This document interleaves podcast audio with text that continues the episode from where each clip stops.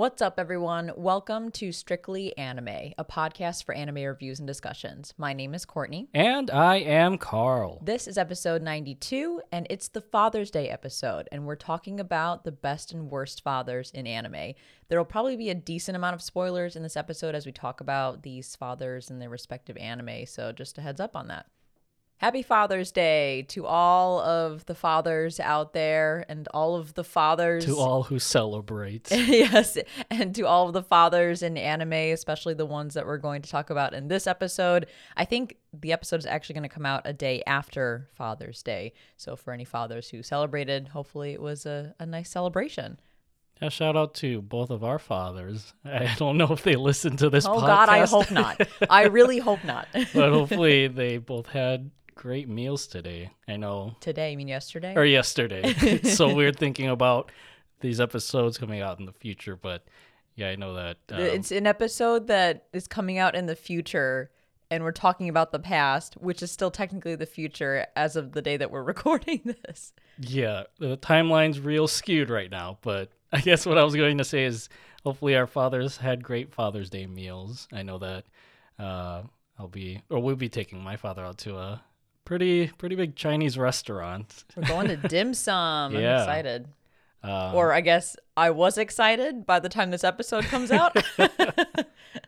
and then for my dad, I think um, my mom's working that day. So I think we're doing Father's Day stuff actually after Father's Day. So I can appropriately talk about it in the future. I'm looking forward to going out to eat somewhere with my family and my dad for Father's Day. Um, so that'll be nice. And before we get into talking all about fathers in anime, a couple of reminders. Um, for anyone listening to us on Spotify, we are still chugging along trying to get to 100 ratings on the Spotify app. I think as of this recording, we're at 87.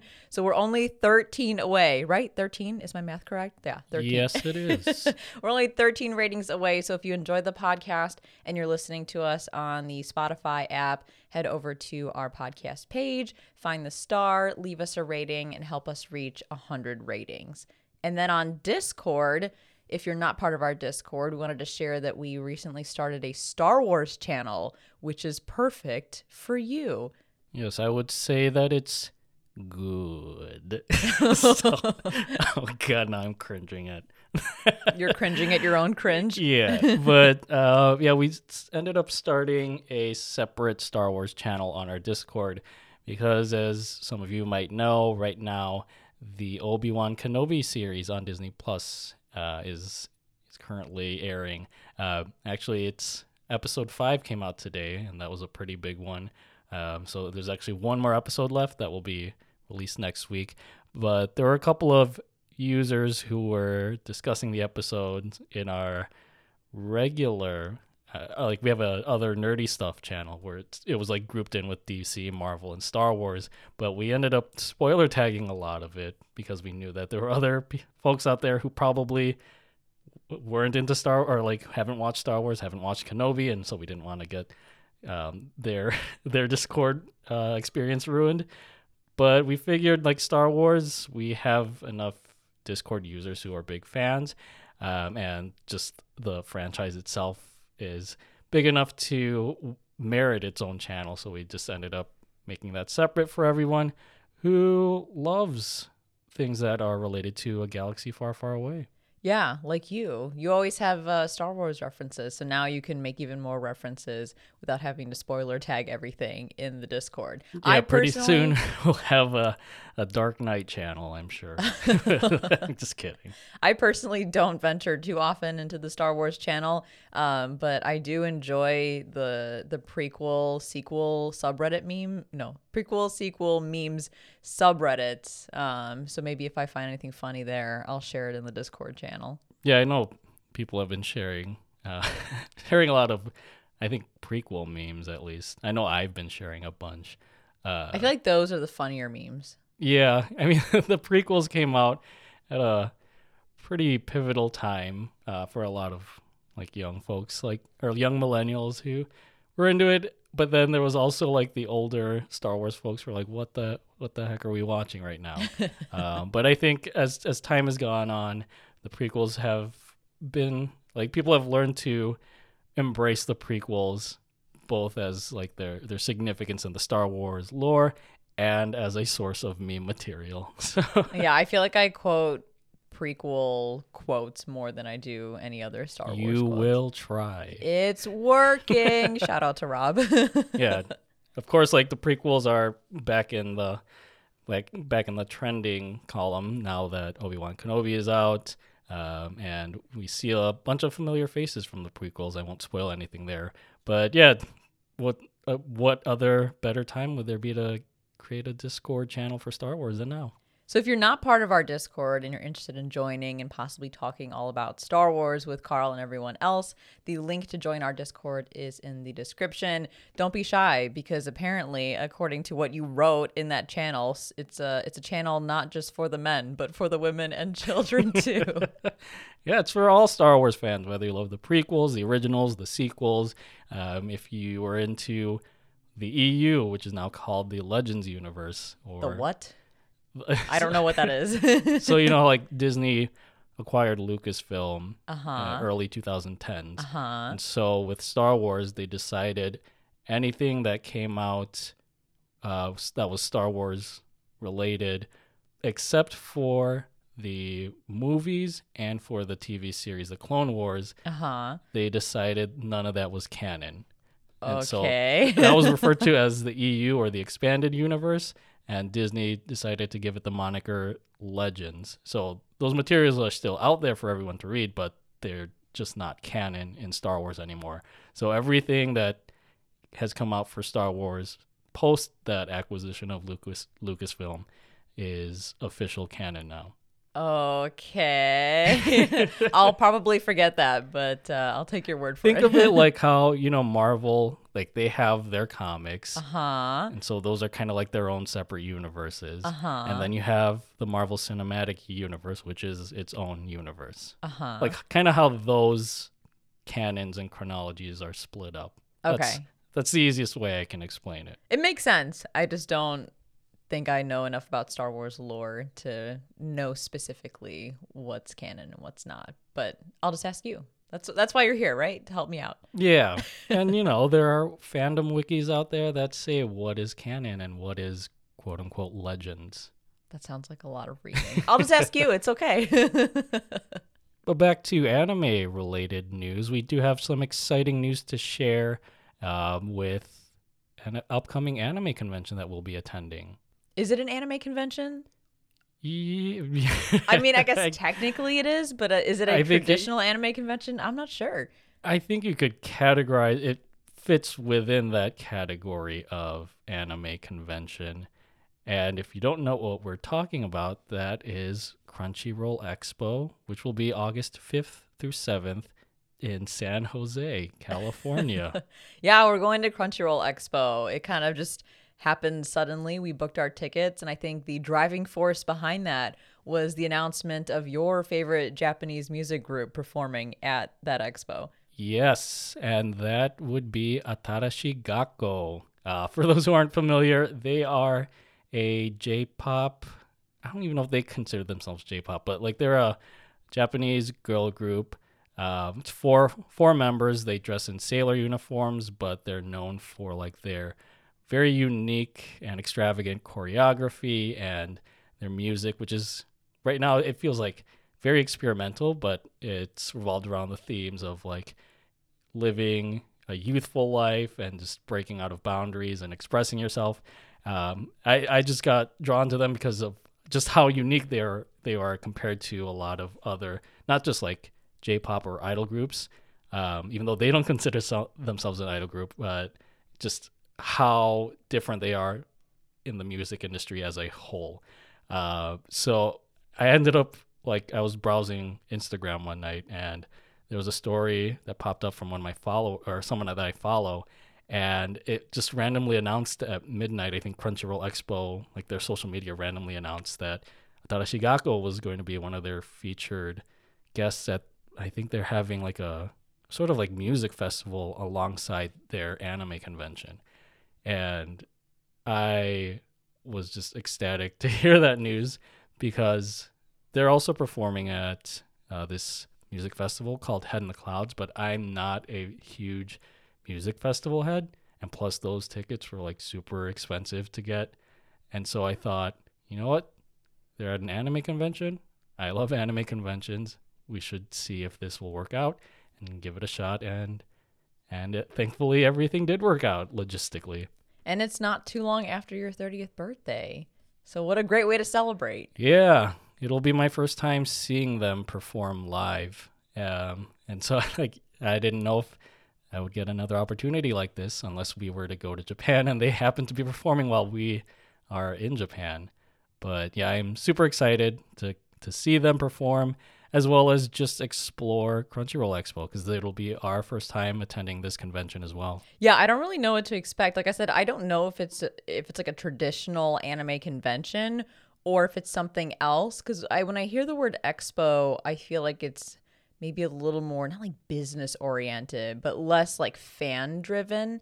Um, I mean, it's it's by Crunchyroll, right? So there's gonna be like all Crunchyroll stuff and only Crunchyroll stuff. I saw a lot of the the guests and people that they're bringing in are related to the Rising of Shield Hero because that's on their streaming platform. So I yeah I don't know what kind of vibe there's going to be because we've been to E3, we've been to GDC, the Game Developers Conference. Um, we've been to like other things that have more of that expo feel to them, and yeah, they're just like a little more business oriented. I don't know, just like something about it feels less fan connected, but maybe this will be like a traditional anime convention. Yeah, because I'm looking at their website, uh, the Crunchyroll Expo website right now, and it has all the things that you would expect from a typical uh, anime convention fans, which is a shopping district with vendors, an arts district, which I assume is like their artist alley, uh, theater district, which is where they will host anime premieres and events and panels, I guess, and then uh, arcade, which I assume is kind of like the game room at a convention. Uh, so yeah, I don't think it's necessarily like business oriented. Otherwise, I don't think they would have been offering uh, badges like this to the public. True. Yeah, that's true. Um, yeah, I'm I'm curious to see what kind of vibe they have there and what they have to offer. But either way, it's going to be a really fun experience. I'm going to go, I'm going to approach it like an anime convention. I'm probably going to bring at least one cosplay um, and then kind of scope things out and see like if, if enough people are cosplaying where I'd also want to cosplay. I imagine they would, but when it's your first time going, you're never really sure.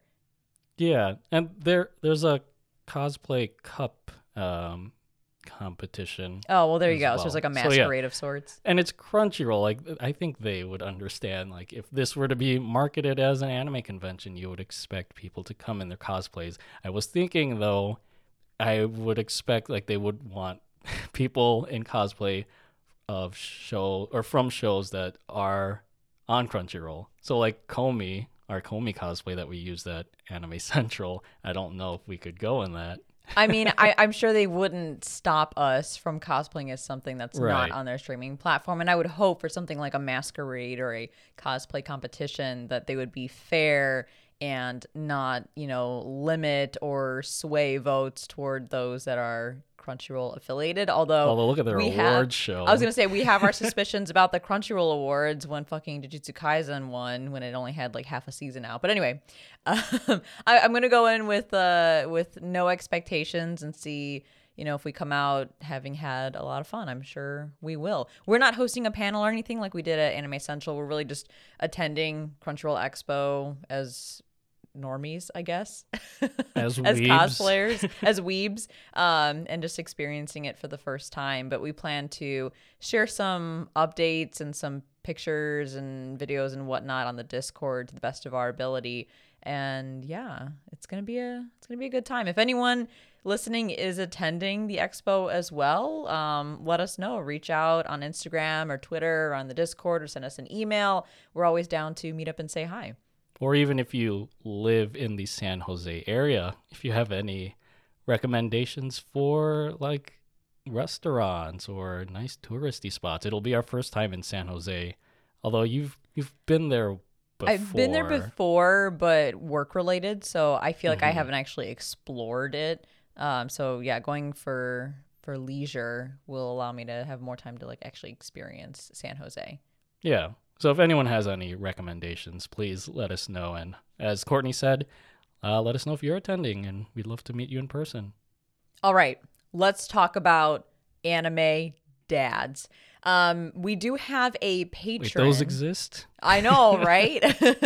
we do have our patron Jesse James who submitted a question to us to answer on this episode. And normally we'd answer it at the beginning, but we're actually going to save this one for the end because it relates to our list of anime fathers. So we don't want to kind of like prematurely reveal some of the the dads on our list. So look forward to that at the end. Um, I don't know, similar to our Mother's Day episode where we talked about the best and worst mothers in anime. We knew we kind of wanted to do the same thing for Father's Day. So if you missed that episode, it's um, episode 86 of Strictly Anime where we talk about all of those moms. And similar to that episode, I struggled a bit to find fathers in a lot of the shows that I've watched because Yeah. of the absent parent trope. But I think when I dug deep enough, I, I put together a pretty solid and kind of long list. Uh, but I'm sure that there's going to be a decent amount of crossover between our respective lists. And we, for for context, we don't know what dads each of us has on our list, so it'll be a it'll be a surprise. Yeah, I had to think really long and hard. And That's what she said about the fathers that uh, I've I've come across in anime, and I ended up getting a lot, but I didn't have many notes about them because I don't think like like some of them they do play prominent roles in their respective series, but I don't. I feel like they're not as prominent as they were with like the mothers that we discussed. I completely agree. I, there are definitely some standout fathers on both of the these lists, the best and the worst. But I feel like as well, like they they didn't have as much, or many of them didn't have as much of an impact on their respective stories, or you know, an impact on the characters in, in that they were interacting with in the same way that the mothers did. So I actually think my my father's list is longer, but full of fathers who are less impactful versus my mother's list, which was shorter but had more impactful characters on it. And I also find it interesting that um, my father's list is kind of almost the reverse of my mother's list. I think I found more bad dads um, than I did good dads, or maybe right about the same. Whereas I think I had more good moms than I did bad moms in the Mother's Day episode. So it's going to be interesting to talk through these. Yeah, I think I have more names for both best and worst fathers than I did with the mothers, um, which is kind of surprising. But again, it's more, or what's it? It's quantity right now over quality. Yeah, that's a good way of putting it. Mine's my list is very similar. So let's run through them. We'll start with our best fathers in anime list. Do you want to go first or do you want me to go first? You know what? Since it's Father's Day and I am a dog dad, maybe I can go first this time. A dog father to our corgi Rigby, who is sleeping right next to me. Wow, thanks, Rigby. um, but the first best father that I had on my list, and you could contest that he isn't a necessarily best father, I have many of those actually that are like gray area kind of dads. but like for this one, you can kind of see, you might see why I consider him a best dad.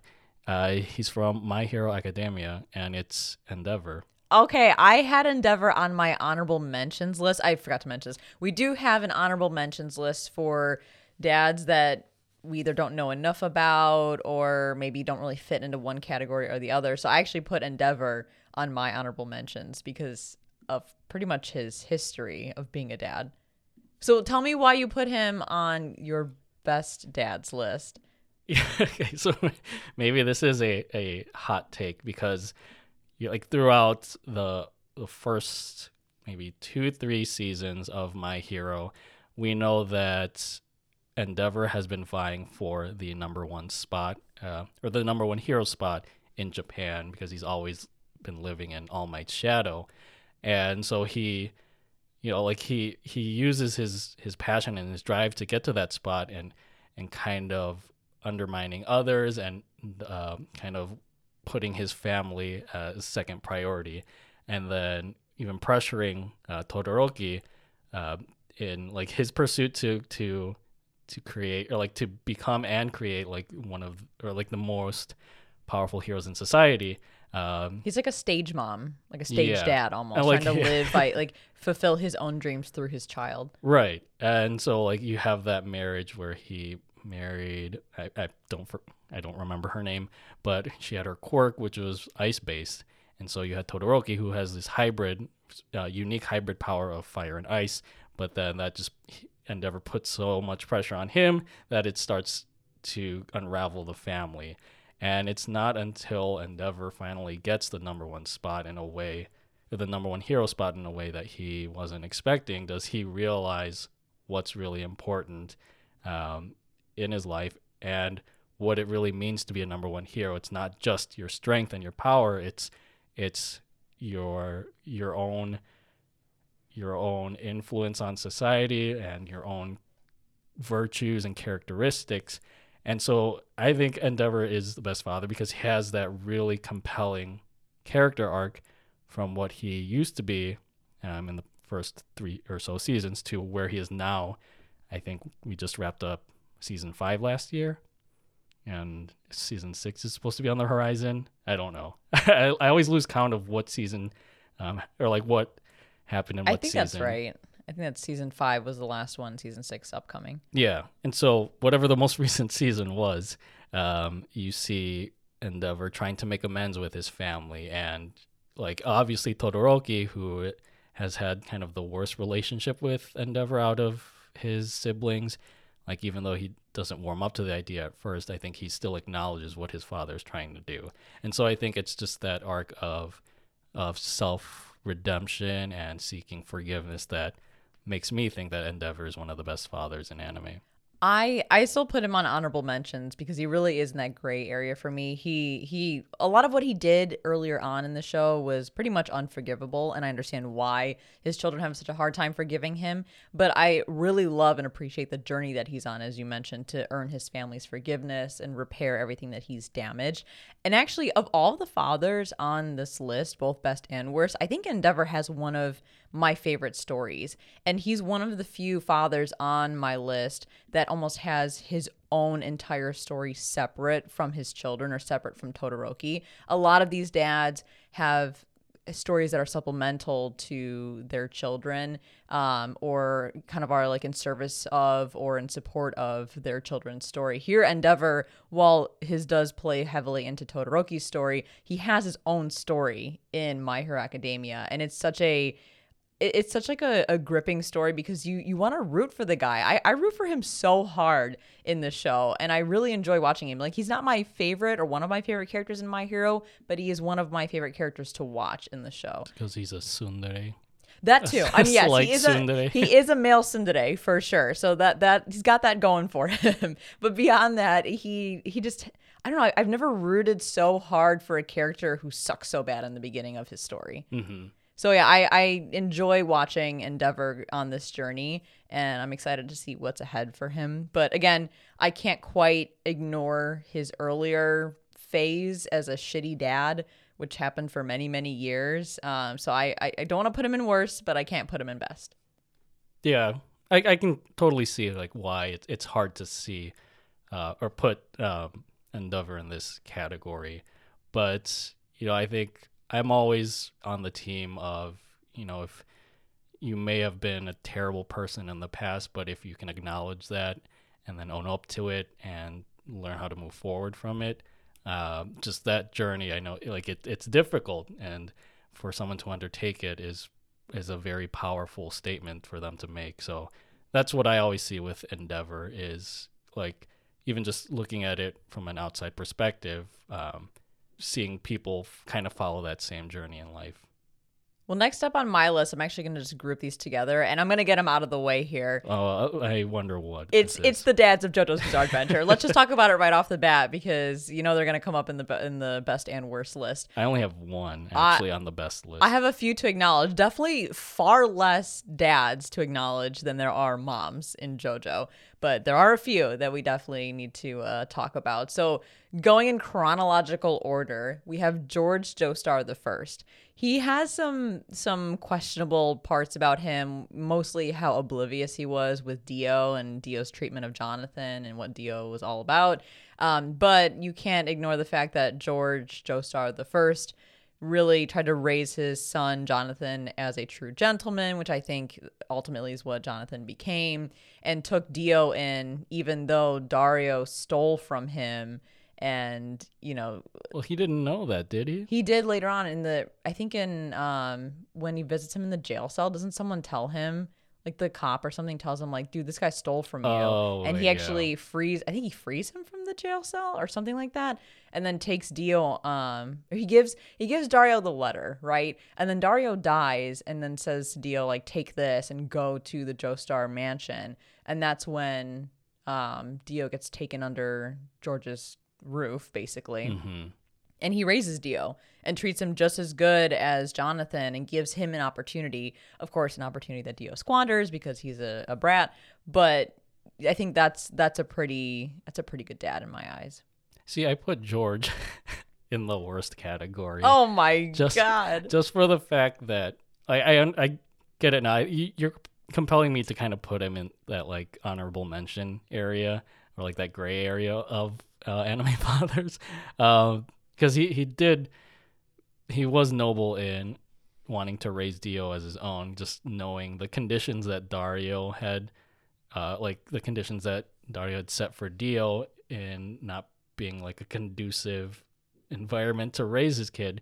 But then, like, he- like with him focusing so much on Dio, George equally diminishes his focus on Jonathan and kind of champions Dio more in his eyes rather than his actual son.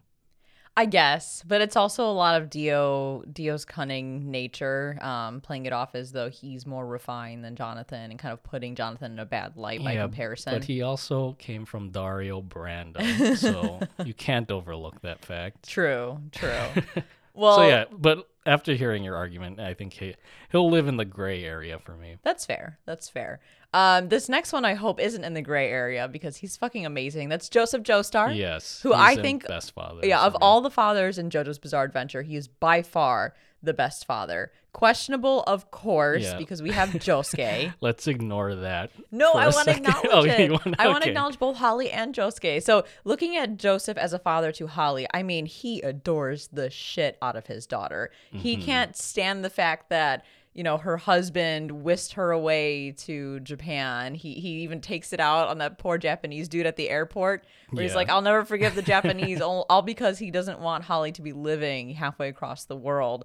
But you know, as soon as they reunite, he just showers her with love and affection. I mean, there is no doubt that Joseph is a loving, doting father to Holly. He he loves the shit out of her. He even said he's so heartbroken too when she asked him to call her um Seiko. Is that the name?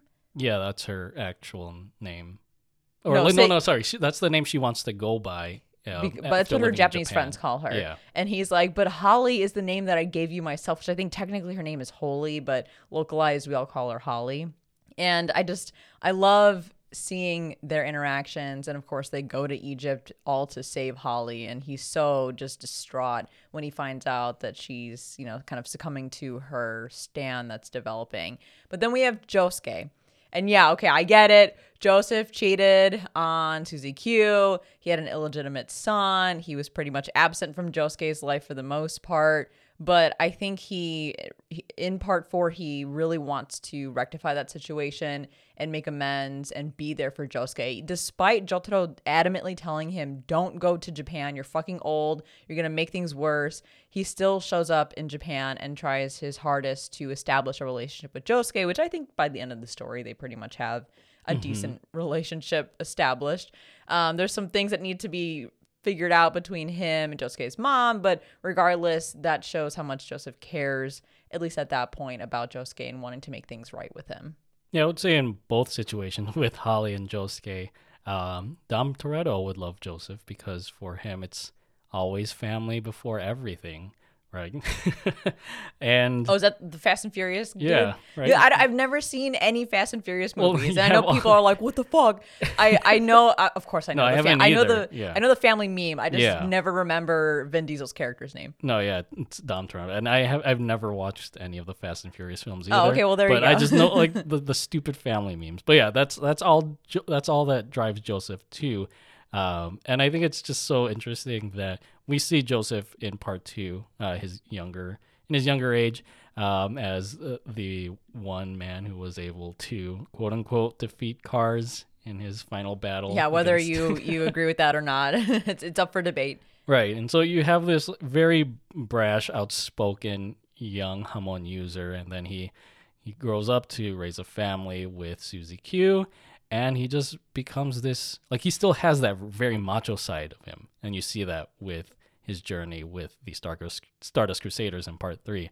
But you just see how much of a big soft he is with when it comes to Holly, like a like a big bear, right? And I just love seeing him kind of in those two different personalities. Although I think they kind of make sense and they go well together. And yeah, of course, like Joseph got busy while he was out in Japan. He got busy. uh, so you, you can't you you can't um you can't overlook you overlook that kind of that kind of fault but at least he still tries to rectify it and be a true family man to someone um, even if he hasn't properly raised him Then we have Jotaro Kujo, who I think is heavily debated in the JoJo community as whether or not he's a good dad. But I will stand firm that Jotaro is a you good dad. proud I will stand proud that Jotaro is a good dad to Jolyne. Maybe not on the surface, but when you look a bit deeper into the reasons behind his actions or inactions, you start to understand like, yeah, he's a cold tsundere. That's just kind of his nature. Like he he doesn't emotionally connect with people, but that doesn't mean he's not constantly thinking about others and their safety and whatnot. And that's the whole reason, especially as we learn through the first part of Stone Ocean, that he was kind of absent in her life. He was off fighting stand enemy stand users to keep his family safe because any JoJo fan knows stand users attract stand users. No matter what he would do, I'm sure, to try and keep his family safe and, and away from other stand users, those enemies would still somehow find them. So I think that Jotaro gets kind of a bad rap, and I think I, I know it's a meme, I know it's a joke, like haha, he sucks, he cares more about Koichi than he does about Jolyne, blah blah blah. But I think when you really think about it, you can't you can't call him a bad dad. He's not a perfect dad, but he's not a bad dad. Yeah Jolyne's only a rebel because he was when he was younger Yeah, like like It runs in father, the- like daughter. yeah, it runs in the family, and uh, yeah, like I, you know, Jotaro's my husband. So I can't say anything bad about him. Uh, I would say like his his fatherly love is more of that like love from a distance. Of course, Jotaro's a tsundere. He's not great at showing his emotions on his sleeve, but you know that he still cares enough for his daughter, like you said, because he wants to protect her from as or as much as he can from the the the fate of the Joestar family, which is always embroiled in this battle between Dio and like this whole universe of stands. Um, so yeah, I, I, he he would still be best father on my list. All right, so enough of our JoJo dick sucking. JoJo fans when they see an unsucked dick. and we'll move on to another anime. Uh, this was one that we reviewed early on in our Strictly series of podcasts, um, and this character is from Vinland Saga, and like I'd like to bring up Tors as best father. Thors or Tors? I know we had the same debate when we actually reviewed Vinland Saga. I I'm just gonna say Thors, but Okay, I always Tors? I like to just go by. I sometimes I like to go by what the dub says. Uh, I don't like I, it's probably Thors because you know like Thor, the, the mighty, the mighty god of thunder. But uh, yeah, Thors from Vinland Saga. Uh, from what I remember, Thors had like he was a renowned like Viking warrior, very brutal and, and feared in in battle. But the the part I love about Thors the most is that he gave up that life of violence for one of peace after just one glimpse at his newborn child. If you remember that scene in that episode. That was So- powerful, especially when Thorfinn's mom was like, "Nah, come back here and name this kid." Yeah. And so like you have again this very brutish character who he starts to realize what is really important in life and it's not trying again like with Endeavor it's not being this macho man. It's about raising a family and making sure that you're setting them up for success um, in their own lives. And then I think if I remember like that didn't sit well with whoever was his Viking boss at the time, and so they they sent a hit out on Tors. And spoiler alert, I think this is part of history too. Uh, like Tors eventually, like he succumbs in a battle uh, against uh, Askeladd, who's another key character in Vinland Saga. And if I keep, I know I'm using if I remember correctly, but if I remember correctly, Tors was using a lot of defensive moves in that battle against Askeladd, so he never had any like offensive melee combat against him uh, because he knew like violence wasn't the way, and and that's also just really unique coming from a Viking culture. And like his dying wish was for his son Thorfinn, who becomes the protagonist in Vinland Saga 2, to find happiness in his life, and that's something that also sticks in Askeladd's mind as he also becomes a sort of father figure to Thorfinn and making sure that Thorfinn is directed in a, a way that it gets sets him up for success. Yeah, I agree. Thors was on my list as well. And uh, kind of to echo that, despite his past, he adamantly teaches Thorfinn that fighting and violence are not the answer, not the, the go to. And I think one of the most important lessons that Thors teaches Thorfinn when he's young is that he doesn't have enemies. Thorfinn has no enemies. Nobody has enemies. I mean, there's only like so much that actually sticks with Thorfinn as we see the rest of the the show play out, but you can tell how much Thors impacted Thorfinn's life when Thorfinn's entire motivation during season 1 is avenging his father being killed. hmm And I do want to give a shout out to Askeladd. I, I had him on here as well as kind of like a a sub person to uh, to Thors in Vinland Saga because the guy didn't ask to raise Thorfinn, but kind of did. No one told him he needed to, and he had no real reason to. Well, it was But he he decided to kind of like indirectly help Thorfinn survive and learn to fend for himself, and he would kind of reflect back on Thors as like a person and a father figure, and I think he kind of felt some level of guilt for what he did. Yeah, I was going to say, like, I think a lot of that is just driven by how much respect that Askeladd had for Thors uh, in their climactic battle against each other. And so I think from there, he, Askeladd felt like he had a responsibility to Thorfinn, um, again, to, to guide him in the right way, even though, like, Thorfinn ended up being sucked into this world of Viking savagery.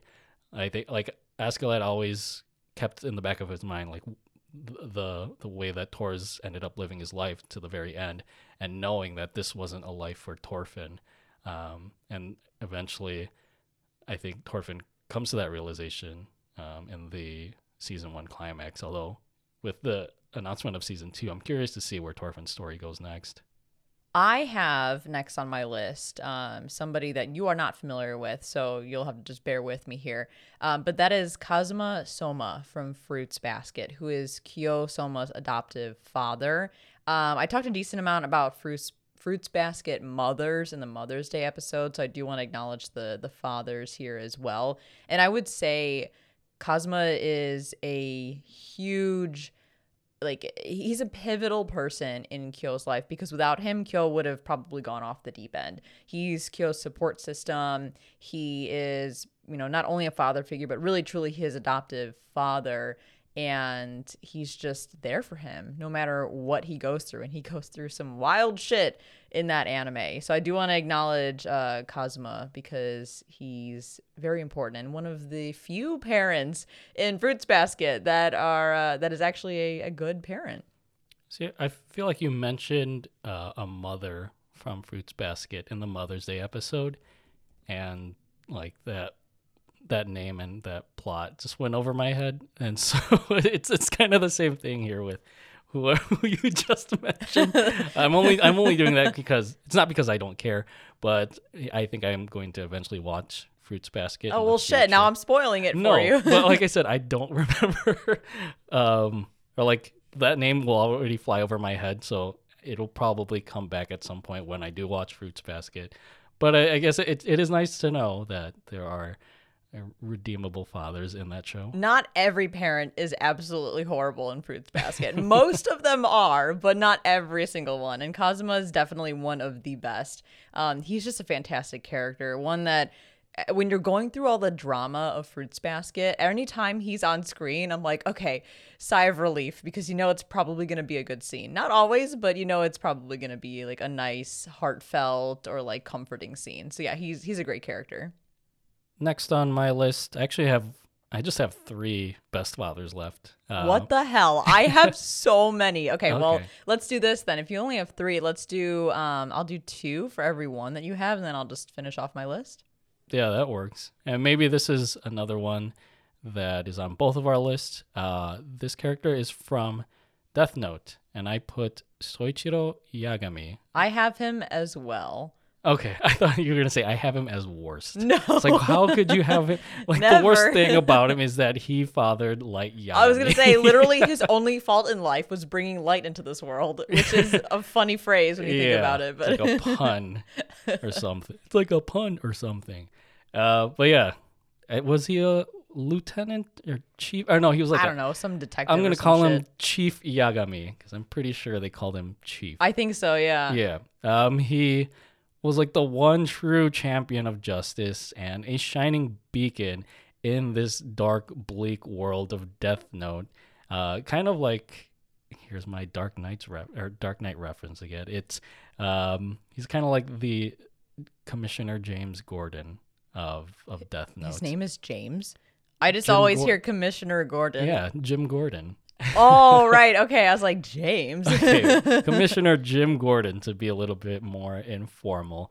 And yeah, he he has a strong duty to his police force and to the public for catching Kira, who's been terrorizing the citizens of Japan with his random uh, with his random murders and I guess they're kind of justified because they're all the seemingly random, but Yeah. to light, there's a there's a method to the madness. Yeah, it, it's all mostly just criminals. And yeah, the saddest thing is that Chief Yagami doesn't realize that it's his own son who is the one that's committing these these killings as Kira. And I think yeah, the fact that he's just oblivious to this is is um is a slight downfall for him, but I think even Light recognizes how much of a of a of a a terrible revelation this would be to his father if he were to find out that it was his own son that was committing these heinous deeds. And the show kind of deals with this secrecy in a very unique way that I don't want to get into too many details because I think that makes up a very interesting part of the story of Death Note. Uh, but I will say, in a way, like the work that Chief Yagami puts in, in a way, does not go to waste. Yeah, this poor fucking guy. Talk about a straight-laced guy who is so devoted to his children. Like he he risked everything to prove Light's innocence, um, all for naught. But you know, he he did it anyway. And, and for him to rescue his daughter, um, I think he didn't he like give away the Death Note to do that. Yeah. Like that was a pretty big play, but that's how important it was to rescue his his own child. Like the man went through hell for the sake of justice. And again, the only downside to him is that he helped birth A light. demon. A demon, yeah. Basically. And then you have a Shinigami to. Then you have an actual demon in there. so I have and I don't have his name written down. I think I forgot to write it. It's the dad from My Neighbor Totoro. Does he have a name? Did he have a name? I don't know. Let's look it up really Mr. quick. Totoro. Mr. Dad. Mr. Neighbor to Totoro. Well, while you're looking that up, I put him on this list because I think that he is a very loving father and he's pretty much holding down the fort while his wife is sick in the hospital. And he shows so much love toward his daughters and is always trying to keep their spirits up even while they're worried about their their mom. He kind of lets them do their thing in the movie. Um, they're they're very hyper children, but you know he he's patient with them and he goes on bike bike rides with them. And I don't know, he's just like a really nice dad. I think he's he's very caring. Yeah, I think any other father in that position would probably pull their hair out. And uh, yeah, it's it's sad because he is in a very, very undesirable predicament with his wife in the hospital, and you have these two girls that are just super crazy that he needs to take care of. Super crazy. but like you said, he holds on the fort, um, and he always has a he's always has, has a smile on his face. I don't think I've ever in the movie I never seen him like raise his voice towards the kids or or just snap at any point. Um, I found out his name. It's Tatsuo. oh right, I I don't know. Yeah. I I wouldn't remember that. Yeah, and his wife's name is uh Yasuko. So, yeah, good guy Tatsuo.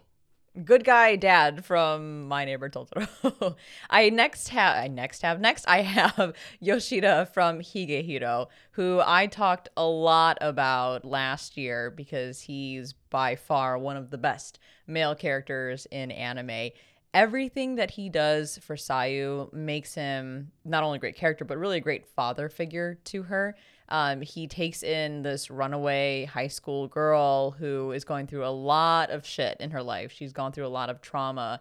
And instead of kicking her out or alerting her parents or, you know, dropping her off at the police station, he gives her an opportunity to recover and get her life back together on her own time and supports her through things uh, through things like getting her a cell phone, getting her a helping her get a, a part-time job, things like that. Like he just does all these things for a complete stranger who is in need. Like he he he didn't need to do any of these things. He's not all that much older than her, so he, I think he's in his 20s or something like that. Like he's not like an older dude. So he's also trying to establish himself in his own life, but he risks everything to protect her. I think one of the big plot points is that he's not her legal guardian and because she's underage, he could technically be arrested for harboring a minor, but he doesn't care. He's willing to make that or to risk that in order to give her a safe place to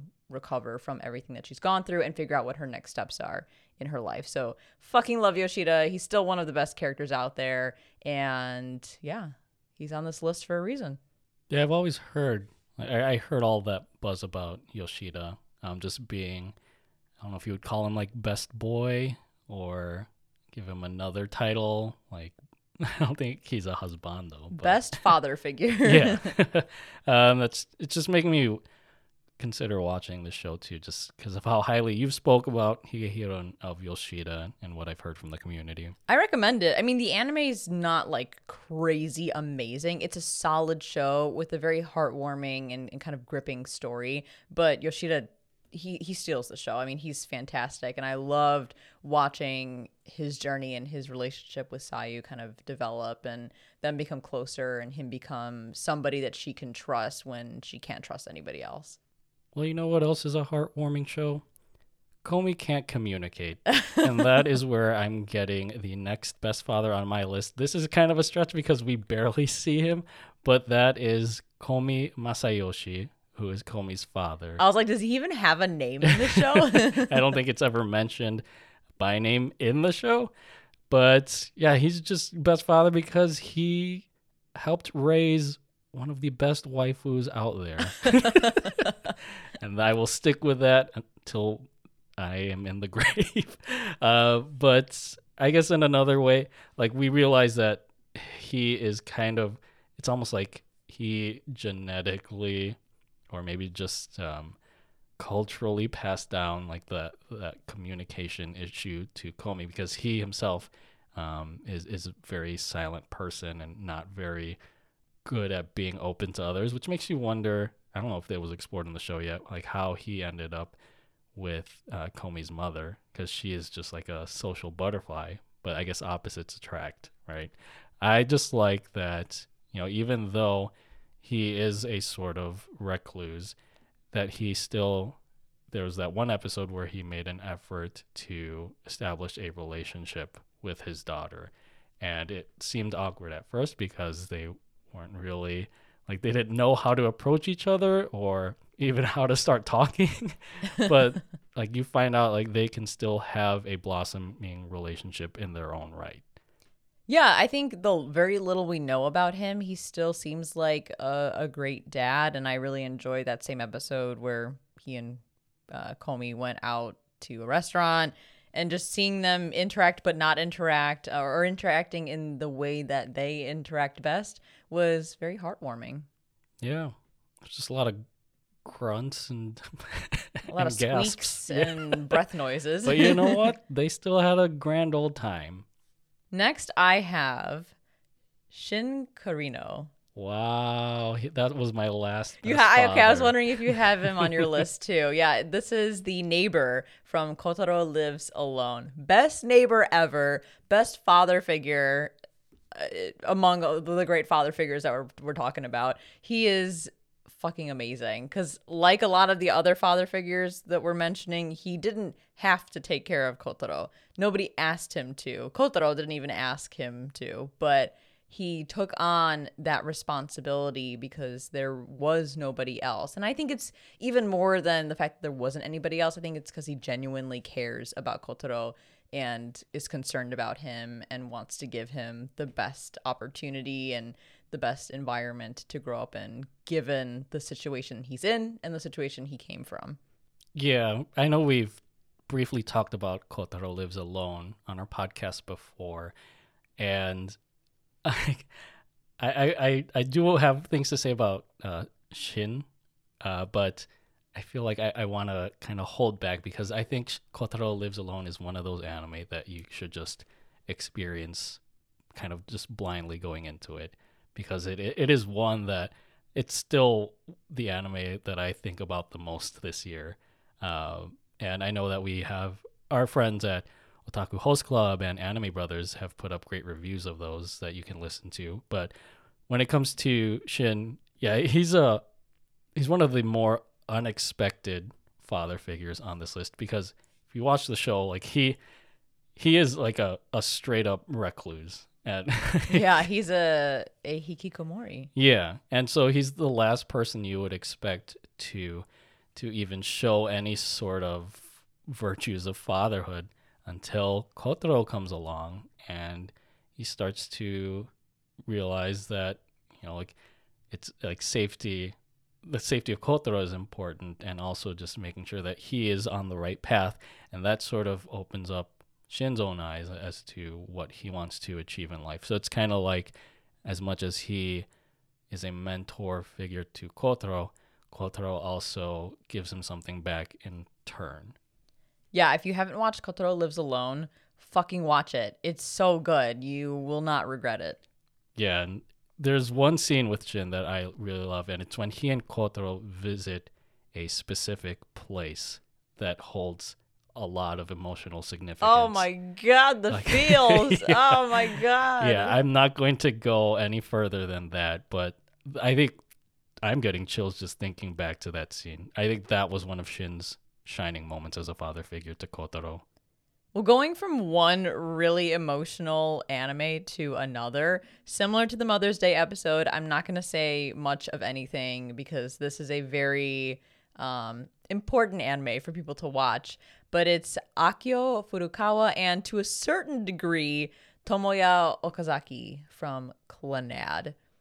Oh, this is that that rom com that the Drew was talking about last week. yeah, I like I said, I'm not gonna say anything because I just I think you especially just need to experience this anime. And yeah, if you know, you know. So I'll, I'll jump to my next one.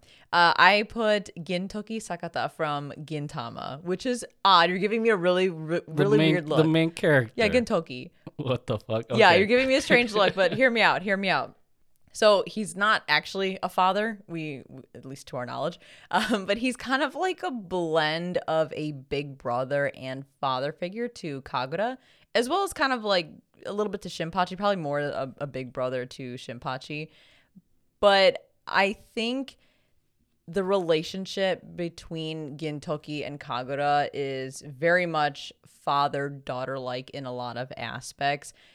Similarly, he didn't ask to, he wasn't asked to raise Kagura. He wasn't asked to kind of bring her into his home, but he did. And as he learns more about her, he becomes more and more protective and supportive of her in his own way. He never really directly says or does anything, but kind of indirectly supports her. And I always think back to the episode where Kagura gets a boyfriend, and that episode in particular, he's definitely acting like a father. Or anytime Kagura's real dad shows up, which he's not like a bad dad necessarily, but he's more of an absent father. I feel like that's when Gintoki steps up and starts to become more of the obvious father figure because he almost I don't know, like maybe he's almost jealous or kind of territorial over Kagura because of the relationship that they've established. So yeah, I think Gintoki does play that father role for Kagura at pretty important points in the story. Okay, I figured it was the whole the Kagura thing.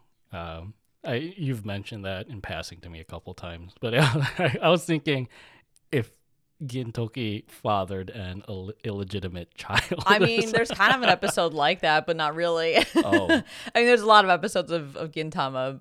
I, I think the relationship between Gintoki and Kagura has to be one of my favorite relationships in all of anime just because of their hilarious but very like emotional dynamic. So yeah, I really enjoy that and I had to put it on this list. Are you caught up on your list now that we talked about Kotaro Lives Alone? Yeah, Shin was the last best father I had, and I have two honorable mentions, one of which I think we'll share. So yeah, it's the, the floor is all yours. Oh boy, okay, I've got a couple away. more here. um, so we talked about I had uh Death Note. We talked about that already. Um, so I guess the next one is Jukai from Dororo. He takes in Hyakkimaru and cares for him. Like the the guy comes from a very questionable past. He's just trying to live a quiet life um, and kind of uh, redeem himself to a certain degree based on the things that he did um, in his early days. And he comes across Hyakkimaru. He takes him under his roof. He literally builds his body. He makes him prosthetic limbs. He feeds him and cares for him and shows him love, even though he can't even communicate with Hyakkimaru because he is, I believe, he's deaf and mute at, in the earlier part of the story. So I, I think that that that their relationship there is really powerful because like some of these other relationships, um, Hyakkimaru and, and Jukai kind of give something to each other. Hyakkimaru gives Jukai purpose, and then Jukai gives Hyakkimaru the care of a parent that he does not have. I almost kind of wanted to put Jukai on the Mother's Day list because if you watch the anime, you know that Hyakkimaru calls him mama at one point because he doesn't understand the concept of a parent. So I, I wanted to put him on that list, but I figured it'd be better to put him on the father's list. This is uh like the up or the like revived anime adaptation that you watched though Dororo. Yeah, I think the original one was a very early anime. Um, I can't remember I what think it decade was it, came the, out. the 60s. Yeah, that sounds. It was like black and white, very uh, very old school, old school anime. And then Mappa came in and just wiped the floor with its spectacles. I mean, not really. the animation was. Oh, kind it was of terrible? shitty. Oh, no. Honestly, I, I enjoyed the story, but I have to say, as like an early Mappa anime, because when did when did the Mappa version come out? It says here that it came out in 2019. No way. What? Yeah, January to June 2019. Oh, you're right, man. For not that long ago, I, the animation was honestly pretty poo poo for a lot of the show. Not every episode, but for a Mappa anime, it was probably their low budget anime of that season, That's which was winter 2019. I It was. It's Osamu Tezuka, right? Yeah, it's a fantastic story. It's just the execution from Mappa was like just okay. Like th- the story itself carried things. The adaptation, I think, could have been much better, especially for a very like iconic. I, I think it, I think the story is pretty iconic. Um, an iconic story in anime and manga. But with that said, you should still watch it. Um, next up, I have Joichiro Yukihira from Food Wars. So I recently finished season one of Food Wars. Wanted to mention this guy because the main character Soma, which is his son, very much looks up to um, to his dad and aspires to be just like him, which is a world renowned chef. He taught his son how to be a skilled and amazing chef um, without putting him in tough positions. Like it was just kind of a daily thing because the two of them ran their family restaurant. But then when his son is ready, he sends him to school so that he could learn how to become a full fledged chef and kind of grow on his own rather than relying on his father. So he kind of cuts those apron strings at a certain point and sends him to a high school all about you know, food, a culinary high school, if you will. Why doesn't he cut that one strand of hair across his face? I know it fucking annoys the shit out of me. He's always got this like this like long hair and that one piece that's like right in between his eyes. I have long hair, dude. That would annoy the shit out of me. So when I see these characters with these strange flyaways, I'm like, man, I could never deal with that in real life.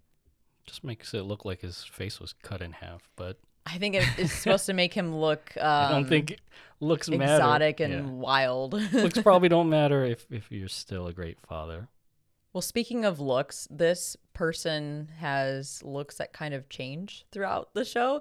And it's All Might from My Hero Academia. But I didn't put any notes because I put him on my list and then I kind of stopped and I was like, well, I don't know if I even want to consider him a father because he's more like a mentor, isn't he? Yeah, I wouldn't really consider him like a father figure to Midoriya. Because, like, Midoriya's dad technically is still around. We just don't know anything about the dude, right? And I don't yeah. think there's any hard feelings with his dad and his mom and him. Yeah, I, I don't know where Midoriya's dad is in this story, but yeah, I don't think All Might took up the mantle of like father to Midoriya. It's just he is more he sees more of Midoriya as his proper successor. So yeah, like you said, kind of like that. To use a Star Wars reference, the master and Padawan kind of relationship rather than father and son. Yeah. So I think that's probably why I stopped when I put All Might on the list and didn't actually write anything. Although there is a big part of the My Hero fandom that does consider All Might to be a father figure to Midoriya, so I guess he can be on this list. But I'll move on to the next one, which is the last one on my list. I'm scrolling here. Yeah, last one on my best fathers list, and that's Vegeta from Dragon Ball Z, which I know is also kind of in a gray space because he's kind of an ass to Trunks. But I feel like, you know, being a tsundere, he's a father who gravitates towards tough love. And sure, sometimes he isn't there for his family, but I think he's more reliable than Goku. And Trunks ended up being a good person, so he must have raised him right. And, you know, he gets kind of pissed and enraged when he sees Trunks get hurt. So I think there's some pretty redeeming qualities about Vegeta as a dad. So whether or not you consider him a one of the best dads or not, I think he he's in that gray space kind of towards the best dad zone. Yeah, I, I'm sure this is a shock to a lot of people. I haven't watched Dragon Ball. I think I watched a couple episodes of the Cell Saga when I was younger, but you know, I I know about where Goku would be placed um, in this between these best and worst fathers. So I feel like there has to be at least one father who will take up the other list. Some people would say Krillin. Um, I did put Piccolo here as like a sub dad of DBZ because he's kind of like best uncle or father figure to Gohan because Goku sucks as a dad, which we'll be talking There about we in a little go. bit. um, so yeah, I wanted to acknowledge Piccolo as well because he he does have he does play an important role in Gohan Gohan Gohan's life um, when he's uh, a kid. So there you have it. That's the last of the best dads on my list. So moving on to worst dads in Here anime. Uh, for me, an equally long list, but we are gonna do this. It's gonna be it's gonna be fun because I have some maybe hot takes here. I'm gonna roast the shit out of these. We're gonna ro- yeah, we're gonna roast the shit out of them. That's for sure. Let's start, and I I know you should probably go first, but I'm just gonna jump in and say let's talk about the JoJo dads. Let's do that right off the bat. Um, I'm gonna go in chronological order again, and I'm gonna start with Dario Brando. Yeah, he was the only worst dad from JoJo, besides when I put George originally, George Joestar the first. But yeah, Dario birthed the shittiest son in the entire JoJo universe. And I know people say that the JoJo lore, the whole story started with Jonathan and Dio. But actually, if you think about it, we're here because Dario raised Dio into the monster and villain we know today. So, literally, the reason the JoJo lore exists is because of Dario Brando. He was a scumbag. He didn't care about his wife. He just used Dio to, as basically like his servant.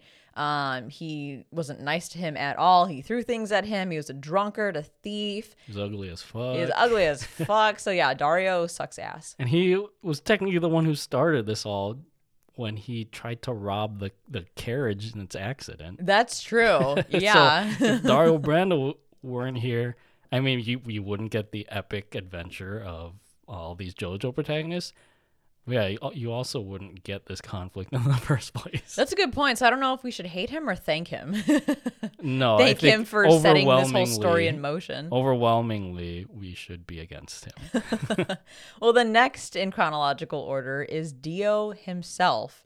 Because in I forgot he was a yeah, in part he birthed Giorno. So I mean Giorno's great, but Dio sucks. So Dio, um, I don't. I mean, that that's a whole thing, right? In, in the JoJo community, it's like, is Jonathan Giorno's dad? Is Dio Giorno's dad? Is it kind of like both of them technically? Where does it for for this list? We're gonna say, you know, the Dio side of things. I, I did he even know Giorno existed? I don't know. No, because you know Dio got busy in Egypt or across the world or whatever. He probably has a lot of illegitimate children, but Giorno's at the forefront. And even if he does know of Giorno's existence, he probably doesn't give a shit. Let's be honest. Yeah, Dio's self centered. It's just about him and stopping time with the world. Zawardo. And then we have Diavolo from part five. oh fuck, I forgot he He fucking sucks because I mean he's a psychotic villain, but also he tricked Trish into thinking that he wanted to reunite with her. He tricked the mm-hmm. whole Bucci gang into thinking they were trying to reunite him with his daughter. And his whole plan was to fucking murder her as soon as he got close to her. Yeah, he was basically Dio Jr. in his pursuit of power, but he gets what's coming to him at the end of part five. And it's it's it's really fucked up, but it's also just very satisfying. All right, so we got our second round of JoJo dick sucking out of the way. but yeah, let's move on to another worst father in anime. And I know we talked about this character uh, in a, a Patreon episode that we actually had with JD and Earthworm from Anime Brothers, and that was from our Hunter Hunter discussion. And I'm talking about Ging Ging Freecss. Ging oh boy, Freecss. he's on my list too. But with the caveat that like he's not the worst dad, but he is very questionable. So that's why I felt like he maybe teetered more towards the worst dad list than my honorable mentions. Yeah, and we had a pretty engaging discussion on, or like JD and Earthworm kind of explained why Ging, at least in the manga, isn't as terrible of a dad as they make him out to be in the anime. But you know, uh, to just talk from the anime context, this guy just went out to grab hunter milk and never returned.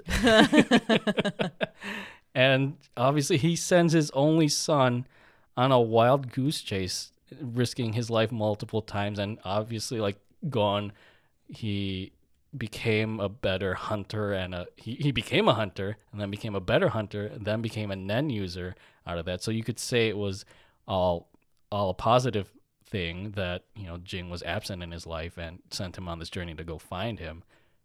But why would you do that to like a, your 10 year old son in the first place? Yeah he made it really fucking hard to be found in the first place. Like i think I, I agree. I think it's like Ging's way of seeing if his son is worthy and kind of putting him in the shoes of a true hunter early on.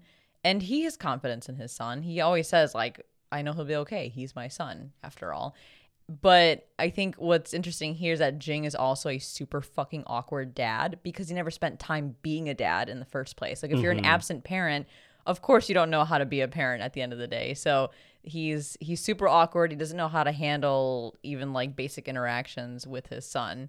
But you know, he's he's he's fine, I guess. Like I just, it's hard for me because I don't think he's like the worst dad ever. I really don't. I just think that he doesn't know how to be a dad, so he Then- doesn't know what good decisions are. Then why be a dad in the first place? I don't know. We didn't get that that part of the story. Maybe It's like, reason there. Why bring Gon into this world? Although I we- would we be so sad if Gon wasn't yeah. here. I love Gon Gon. is, is has proved himself very capable in the world of Hunter Hunter, but yeah, it just it's a question you have to ask about Ging. Hey, I, I thank Ging for bringing Gon into this world. He's become one of my favorite characters in all of anime. He's just, I fucking love Gon. He's so cute.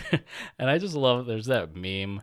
I, I think it's of like Ging looking at baby Gon, and it says, "You'll be gone, and I'll be gone." so funny. so going back to Fruits Basket, um, we talked about Kyo's adoptive father, Kazuma, and now it's time to talk about Kyo's biological father, whose name I don't even know. Do they even give him a name? I'm not sure. But uh, yeah, I want to acknowledge Kyo's biological father, and really a lot of the dads in the Sohma family, like a lot of the moms in the Sohma family, um, are terrible. But Kyo's dad in particular is a guy who is super bitter.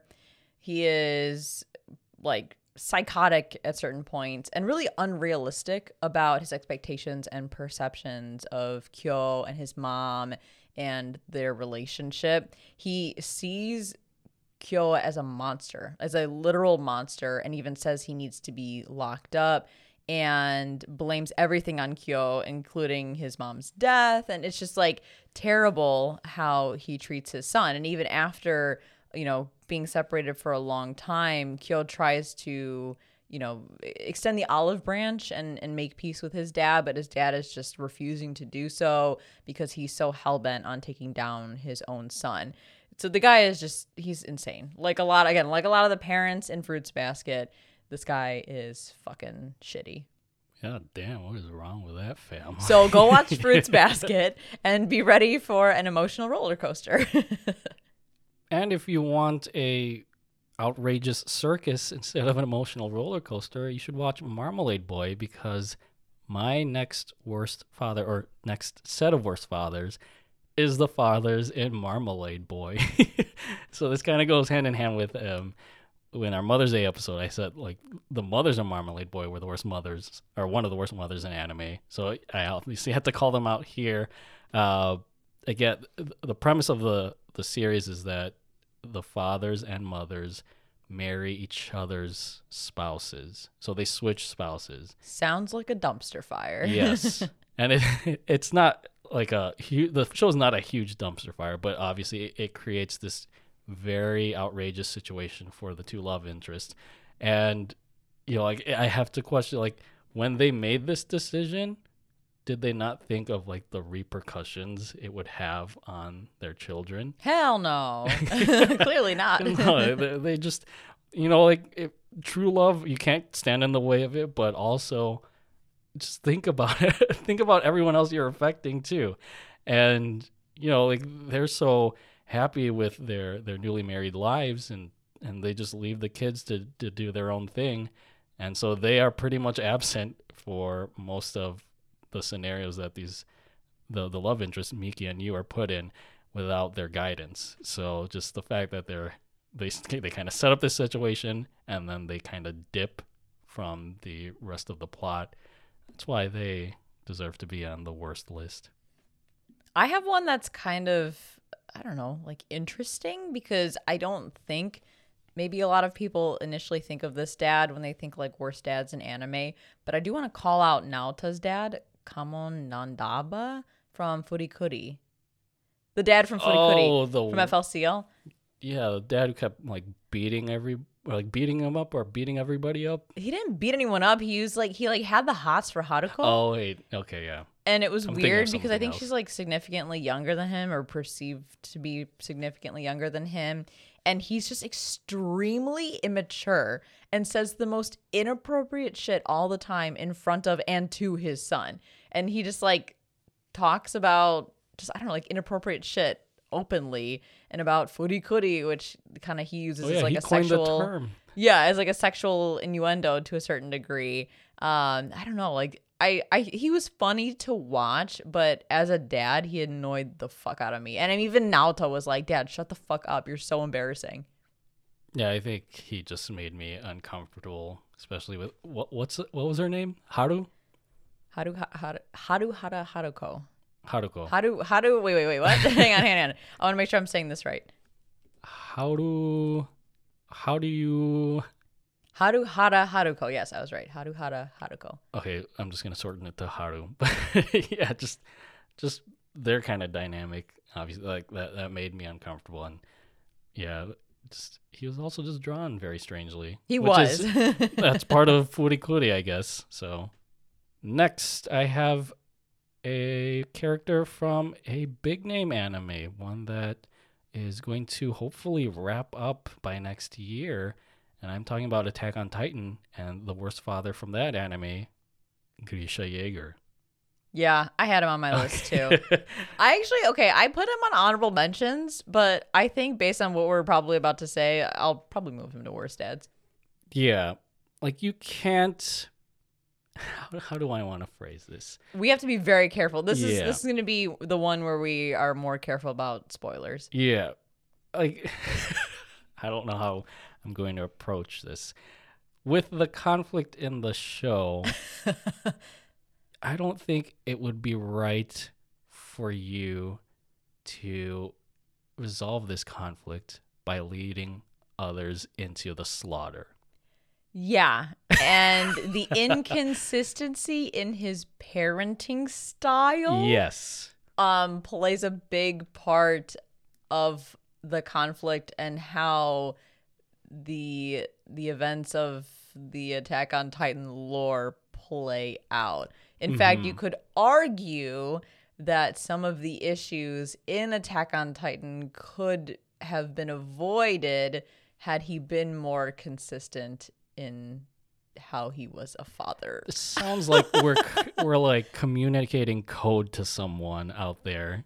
it, this is like the biggest if you know you know type Right. of situation I guess I'll say like Grisha Jaeger, when it came to being a father, it's not that he didn't take matters into his own hands.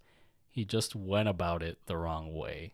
He, He, like- wasn't nurturing. He was just more like kind of manipulating. yes and whether he was a good father or a bad father i think at the end of the day he had his own desires um, and his own goals always at the forefront versus like what was most important as a father and, and for his family I feel like the TLDR for all this would just be he is a bad dad. yeah, I'll move him from honorable mentions to bad dad. I think I think the bad far outweighs the good. All right, can I can I do two in a row because the next one I really can't talk about because you're literally about to start watching this anime. sure. Okay. Um, so the next one is Bondrewd from Made in Abyss. If you know, you know. I really don't want to spoil this anime for you. I know you're gonna be editing this, so like even if you don't listen now, you're gonna have to listen when you edit. But all I'm gonna say is, damn, what he did to Prushka was like fucking awful. I mean, what he did to like a lot of people was fucking awful. And I know some people think he's like morally not that bad, but he's he's really bad. Let's he's bad, okay? I don't know, he's a bad dad, so that's all I'm going to say. You're looking at me like, "Holy shit." Just wait till you watch Made in Abyss. No, it's just like because this sounds as ambiguous as our explanation of Grisha Jaeger. I'm trying here, okay? I know we said there were going to be spoilers, but there are some things where I can't quite spoil it or we can't quite spoil it just given the show and the context. So then I'll, I'll move to another one, which is Taiga's dad from Toradora. I think he's got a name. I can't remember what it is because he's such a minor character, but he he leaves his family for a younger hot wife.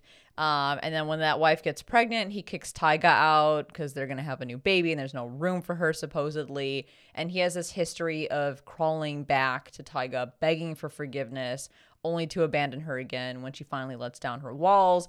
And he constantly tries to control her with money. I mean, granted, he's the one funding her lifestyle, but it is a lonely lifestyle where she basically has to just be alone because of his decisions um, and how he impacts the family. So yeah, her dad is a piece of shit. Wow, I wouldn't have expected that from Taiga. From Taiga, from Toradora, man, From- this or is like, like from her family. This is like a very it- it's a rom-com but it's also like super dramatic it's like a romance comedy drama so that's that i guess that's part of where the drama comes in you should watch it it's great Yeah, eventually. Uh, uh, next on my list, uh, I have a character from Code Geass. I don't know if this is kind of ambiguous though, but I considered Charles Z. Britannia, the Britannian em- or the emperor of the Holy Britannian Empire, as the worst father. i had him on my list too because the dude is an ass and most of his children are asses too he birthed a lot of assholes from his asshole. from his asshole um, because I don't, I, I get like Code Geass was kind of a blur to me, but I don't remember if at some point he had like a redeeming quality to him. no Okay. No. Okay, then not I am gaslighting myself. But yeah, this guy, obviously he he he was kind of the emperor of the world and trying to take over everything and and his pursuit of conquest, waging the bloody conflict after another. Obviously, he has or like Lelouch has mad beef with him because of um, some of unfortunate events in his childhood, and yeah, I guess like with him being emperor, Charles wanted to kind of establish this surveillance state over the world, um, kind of championing it, championing it as a way to establish world peace. But that's kind of just you're keeping everyone in check, and so like they have to kind of glance over their shoulder and not and make sure like they're not saying anything terrible. So yeah, what a terrible fucking emperor father. Yeah, like Lelouch and Nunnally's mom too. Like he betrays them, steamrolls over them, uses them for his own gain. I mean, he just fucking sucks. He doesn't care. He just doesn't care. He has no compassion whatsoever. And yeah, he's he's a he's a bad dad. Bad dad. Well, uh, I've already alluded to this bad dad, so I'll go ahead and and mention him. It's Goku from Dragon Ball Z. I mean, he's about as absent of a father as you can get while still technically being present in the story. He disregards what Gohan wants. He constantly puts him in danger at a young age. He neglects basic things like Gohan's education because he thinks training is more important. Um, he also dies a lot, leaving Chi Chi to raise Gohan. Um, and she obviously gets more and more annoyed with him as As he dies. as he dies. so yeah, I mean Goku, I don't doubt that Goku loves his family, that he loves his um his son, but he's not a great father. And again, I, I know I mentioned Vegeta as kind of like a a questionable best dad, but I still think Vegeta is a better dad than Goku is when you think about it holistically. Let's see. I have four more people on my list. I have five, so I think we're good. Okay. Um, let's see. The next one that I would like to mention is from Demon Slayer, and that is Shinjuro Rengoku, Rengoku's father. Oh, I was like, who? Okay, I I was thinking about Demon Slayer when I was putting my list together. I'm like, there are no notable dads, but you're right. Yeah. I forgot about Rengoku's dad. Yeah, the only other dad I can think of is Tanjiro's dad, but I can't say much. You don't know him. enough about him. Yeah, just that he was a very like he had that kind of terminal illness, but he did that whole dance. he did that fucking fire the dance. which- Hinokami Kagura. yeah, that thing. Uh, but when it comes to Rengoku's dad, he's he was like a disgraced demon slayer. I think he became disillusioned at one point. I don't remember from from what we saw of him in the season two premiere, but you could like it was more obvious that he was incredibly hard on his his two sons, even though like his son became the flame Hashira, uh, and so he, like he obviously he regrets after Tanjiro tells tells uh Rengoku's dad what his last words were. Um, he, he's distraught, but he doesn't really do anything about it. I hope he will, but yeah, he's just a drunkard who's a big asshole. A lot of big assholes in anime. Least big asshole fathers in anime. Big assholes. Uh, well, the next asshole on my list is King Boss, who probably has Oh, literally the biggest asshole of all of them because the guy is technically a giant. Yeah, he was on my worst fathers list too. Yeah, he's so from Ranking of Kings, he is confusing to say the least because I'm not sure what I'm supposed to feel about him by the end of the story. Uh, sometimes you feel like he's a great father to Bojji and to Daida. hmm And then sometimes you're like, wow, you fucking suck. You're not a good dad at all. And then like sometimes he's a good sort of like father figure to uh what the fuck is her name? Miranjo. Miranjo. But then like sometimes you can't tell if he's really on her side. So he's incredibly ambiguous, but I just ended up putting him on the worst fathers list because I feel like after learning what we learned about him and taking in all taking all aspects of him into account, he's he kind of sucks. I mean, what he did to Daida and then Yeah. like what he was going to do to Hiling and like also, I don't know, like maybe he cared most for Bojji, but like really he what what happened at the end with Bojji, I'm just like, I don't know, man. I, you mm-hmm. kind of suck. Yeah, all things considered, like I think the way because like boss at the start of the show, he is like the number one ranked king, and I think that's kind of like Endeavor. That's what's driving him, like that that pursuit of of being number one and and being the most powerful king out there. And so it's just everything he does, I think, in the show is just driven on self interest, and that's to the detriment of the characters around him. And I will say that he kind of gives new meaning to the term like father, like son. Wait, what? How? What? Think about that one. Like father, like son? Oh, wait. Okay. Yeah. Yeah. You mean I that like in the, like the literal sense. Yeah, I won't say any further. All right, two more on my list since we both had Boss. Um, this is another one.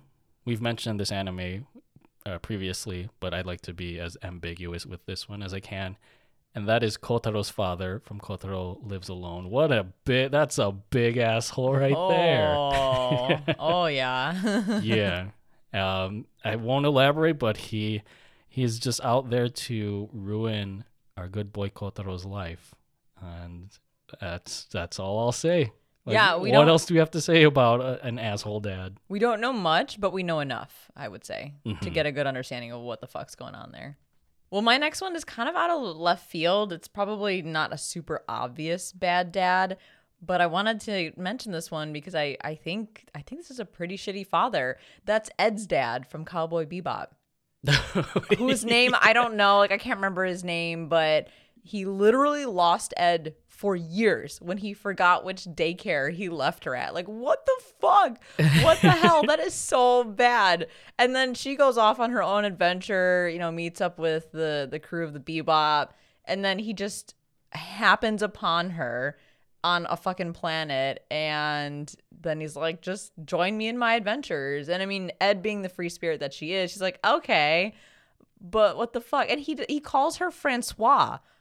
And so like i'm like is is her name ed or is it Françoise? I think ed might be like the name she made up for herself but the mm-hmm. fact that she had to make up her own name because she was too young to even know what her own name was when she was forgotten at the daycare is pretty fucking bad this guy was a fucking airhead. yeah. Oh I mean that like father like daughter. I mean she's kind of an airhead too, but damn, dude, that's that's pretty bad. Who forgets to pick up a kid from daycare? Like, just forgets where the daycare is. for years. And like Mm-hmm. granted he is searching for her for a long time, but I feel like he's searching his, his search for her kind of comes secondary to his own research. I think it's like he just happens to go to different planets as part of his research and so as part of that he's also kind of looking for Ed because I didn't think that was a priority for him. Uh, I found out his name. It's Appledelhi Sinis Hesap Lutfen, and there's a tr- it's a piece of trivia that this sounds like a Turkish sentence, which translates to "Excuse me, check please." What the fuck? Don't fucking know. oh god. Well, yeah, that guy's a he's something else. That's for sure. All right, so I have one more on my list, and I feel I think someone mentioned this on our Discord. There was a discussion about this on our Discord, and I am referring to Brock's dad from Pokemon. Yeah, I have I have Brock's dad on here too, and mom because shout out to Ted Turtle twenty one and Sam from Anime Summit because they both shared some insight into Yes. why Brock's dad and mom suck. And actually came up because Ted Turtle 21 had mentioned after the Mother's Day episode that Brock's mom is a shitty mom that definitely lands on the worst list. Yeah, so Flint and Lola are their names. Flint. Flint. of course it's Flint. Like, is it like a rock? yes. Yeah, Brock's dad is a, deadbeat. I, know, like he and Lola, they raised this family of ten children. Of a lot of fucking kids. Yeah, and they kind of don't lift a finger to raise any of them, and so I think they both. I know we're we're, we're talking about the worst fathers in anime, but you know, just to kind of group Lola into it, they both leave on their own pursuits. I think uh, Flint wanted to become like a, a, a great Pokemon trainer, but then he just failed at that and then was just too chicken shit to come back to Pewter City. Oh my god. so like, yeah, you you're leaving. I think like Brock was probably like the oldest son, uh, to to like take care of all these kids, and I'm sure that's not an easy thing. But that also the fact that you are too cowardly to return home, like, man up. Yeah, I I don't know or didn't know a lot about Brock's dad, but learning a little bit more about him and and his mom, I'm like, damn, these people suck. So yeah, I kind of wish we had talked about Brock's mom on our Mother's Day episode, but thank you, Ted Turtle 21 and Sam, for enlightening us to what they're what these parents are all about.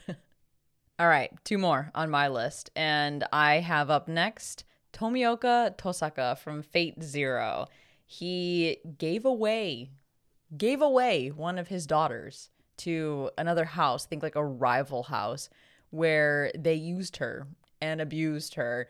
And she essentially becomes a shell of her former self and is completely broken and doesn't give a fuck. I think it's part of tradition or some something um kind of led him to to give his daughter to this rival house but a rival family. I don't know what the the lore is a little lost on me. Um, it's been a bit since I watched Fate Zero, and it was a bit confusing for me. But yeah, the guy is a total asshole because he adores their other daughter, but doesn't give a shit about the daughter he gave away, and doesn't ask about her, doesn't care about her. When uh, another character kind of shares with him that his daughter is going through a terrible time, he's like, "Well, that's not my fucking problem."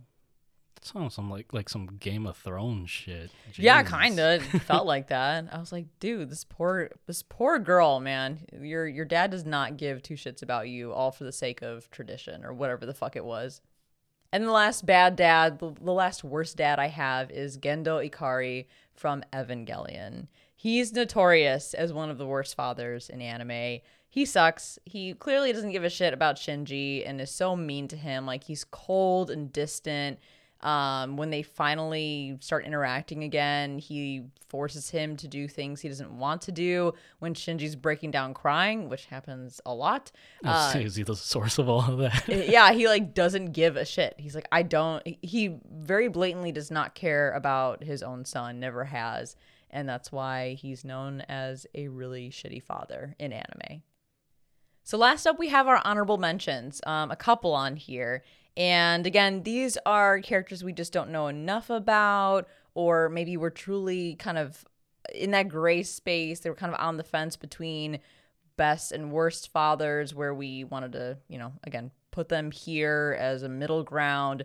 So you have one I think you want to start with, right? Yeah, I only have two, and I know one of them um, we will probably share.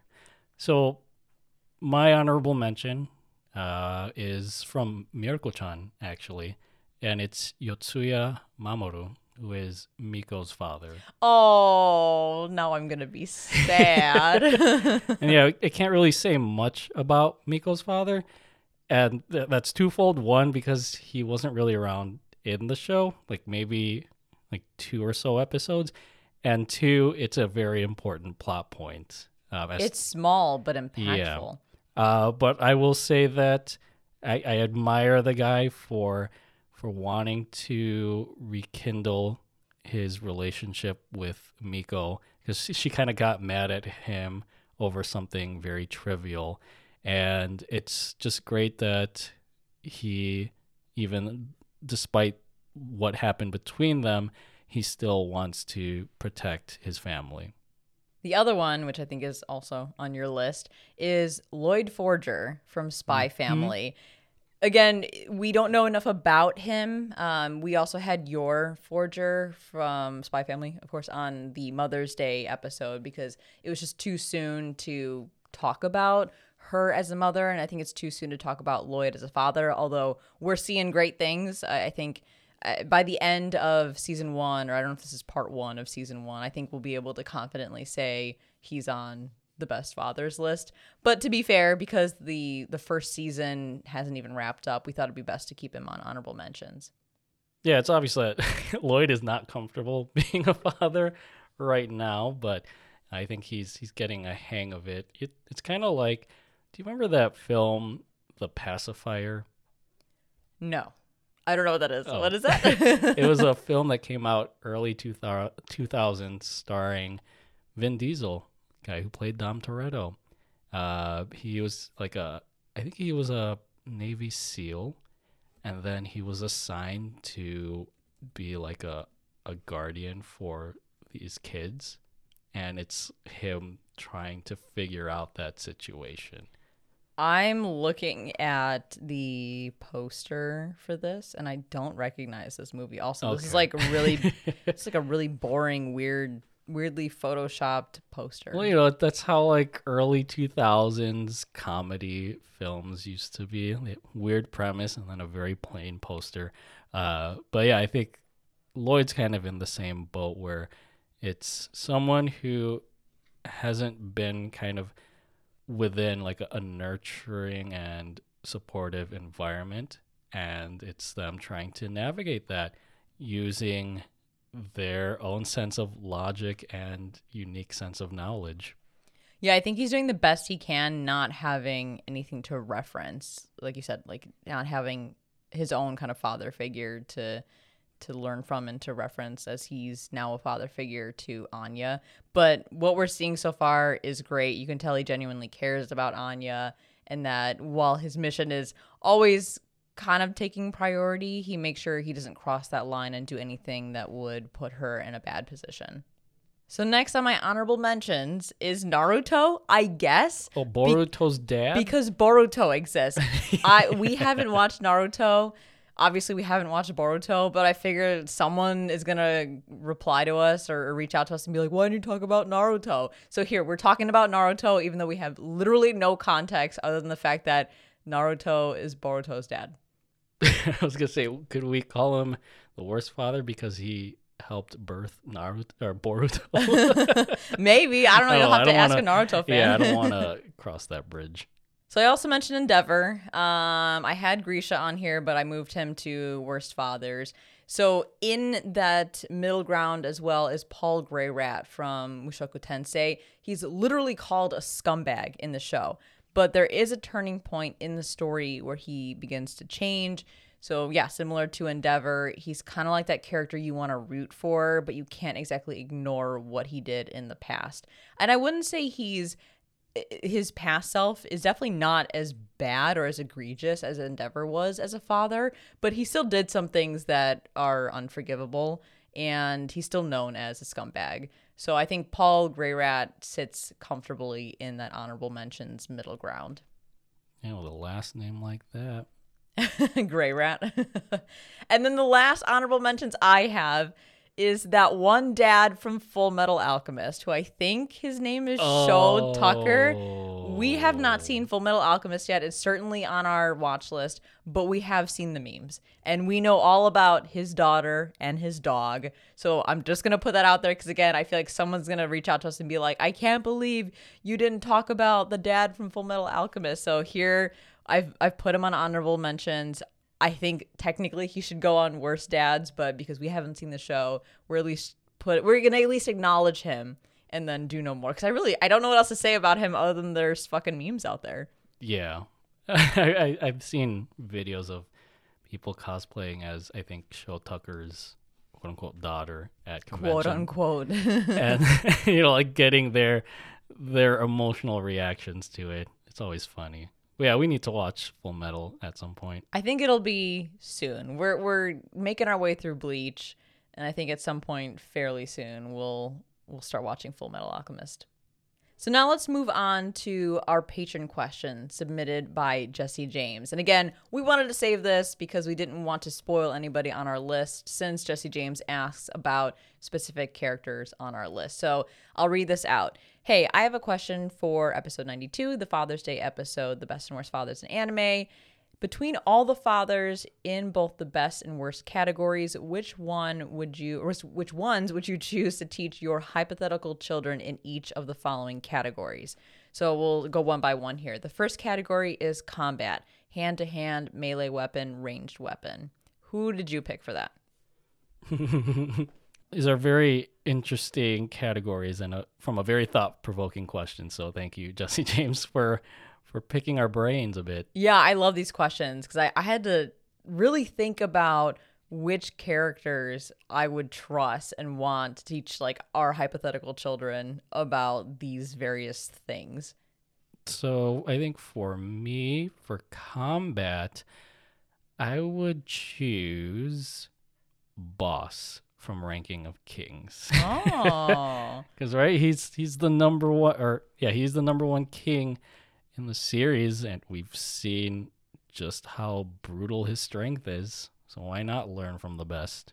I would choose Thors because he's a legendary fighter who knows how to fight, but more importantly, when to fight and the responsibility that, you know, someone holds when fighting somebody else. And the the lessons he teaches Thorfinn are really important that violence and combat and all of that should not be your priority. But when it comes down to it, he could whoop some serious ass. The second area is intelligence, science, and magic. Who did you pick for that? Um, I guess if you would you consider Nen as any of those intelligence, science, or magic? Yeah, I think so. I would.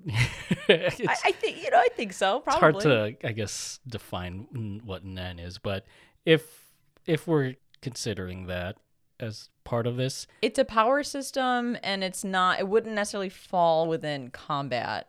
yeah, Like it, it would, but it also wouldn't. Like I think it could fit in either combat or like intelligence, science, magic. Yeah, but I guess I, what, what I'm going for for this is I would have Ging teach my children in this category. Um, I think it's established in the show that he's like a he's a very noble hunter, like a, a double double star hunter. So he's obviously very skilled in his craft. Uh, despite him being a, a largely absent father, um, I could just ensure that he teaches our hypothetical children the the magic that is Nen, and learning which of the Nen categories they would occupy.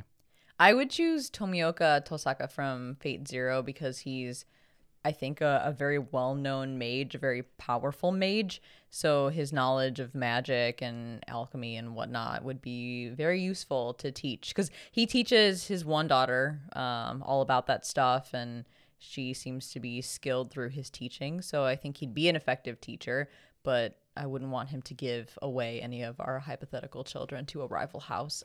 and then the third area would be mischief, thievery, murder, persuasion.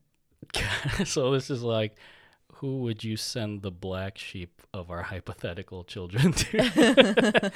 I think for this one, it's got to be Dario Brando from JoJo. Oh. because he gave again he gave birth to the shittiest child in the universe so why not go to that the, the most terrible father in jojo to to help your kid get get a stand that can stop time or whatever. I actually put Dio for mine, so kind of in the same vein. Oh, like, okay. When I think mischief, thievery, murder, and persuasion, I mean, there's no one more cunning and manipulative and mischievous than Dio himself.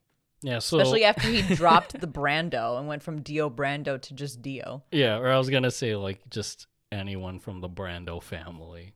Except the mom. I think the mom was a nice lady.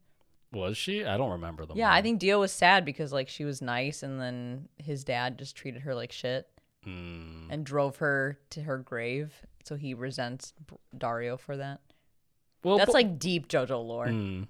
Well, they're both great at teaching mischief, thievery, murder, and persuasion.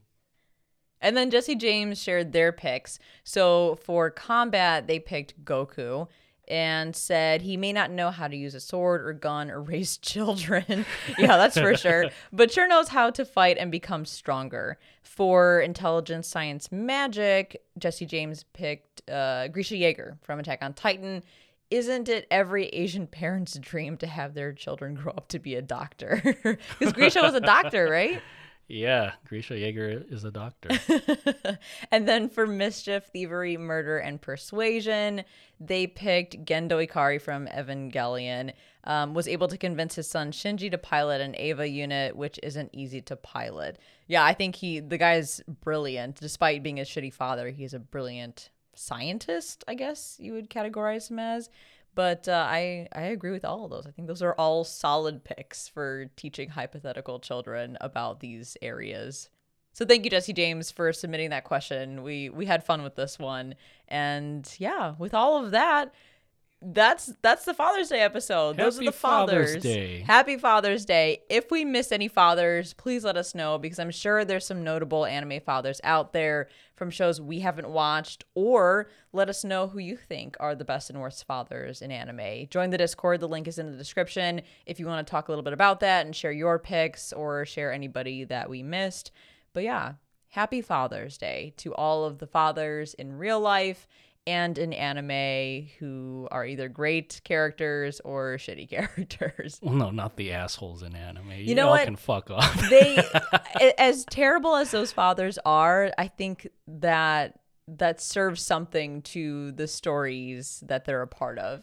okay, yeah. So if they weren't there, then we wouldn't have the great anime stories that we do now. That is true. So okay, you get a small Happy Father's Day. Happy happy father's day. But thank you everyone for listening. Hope you enjoyed this episode.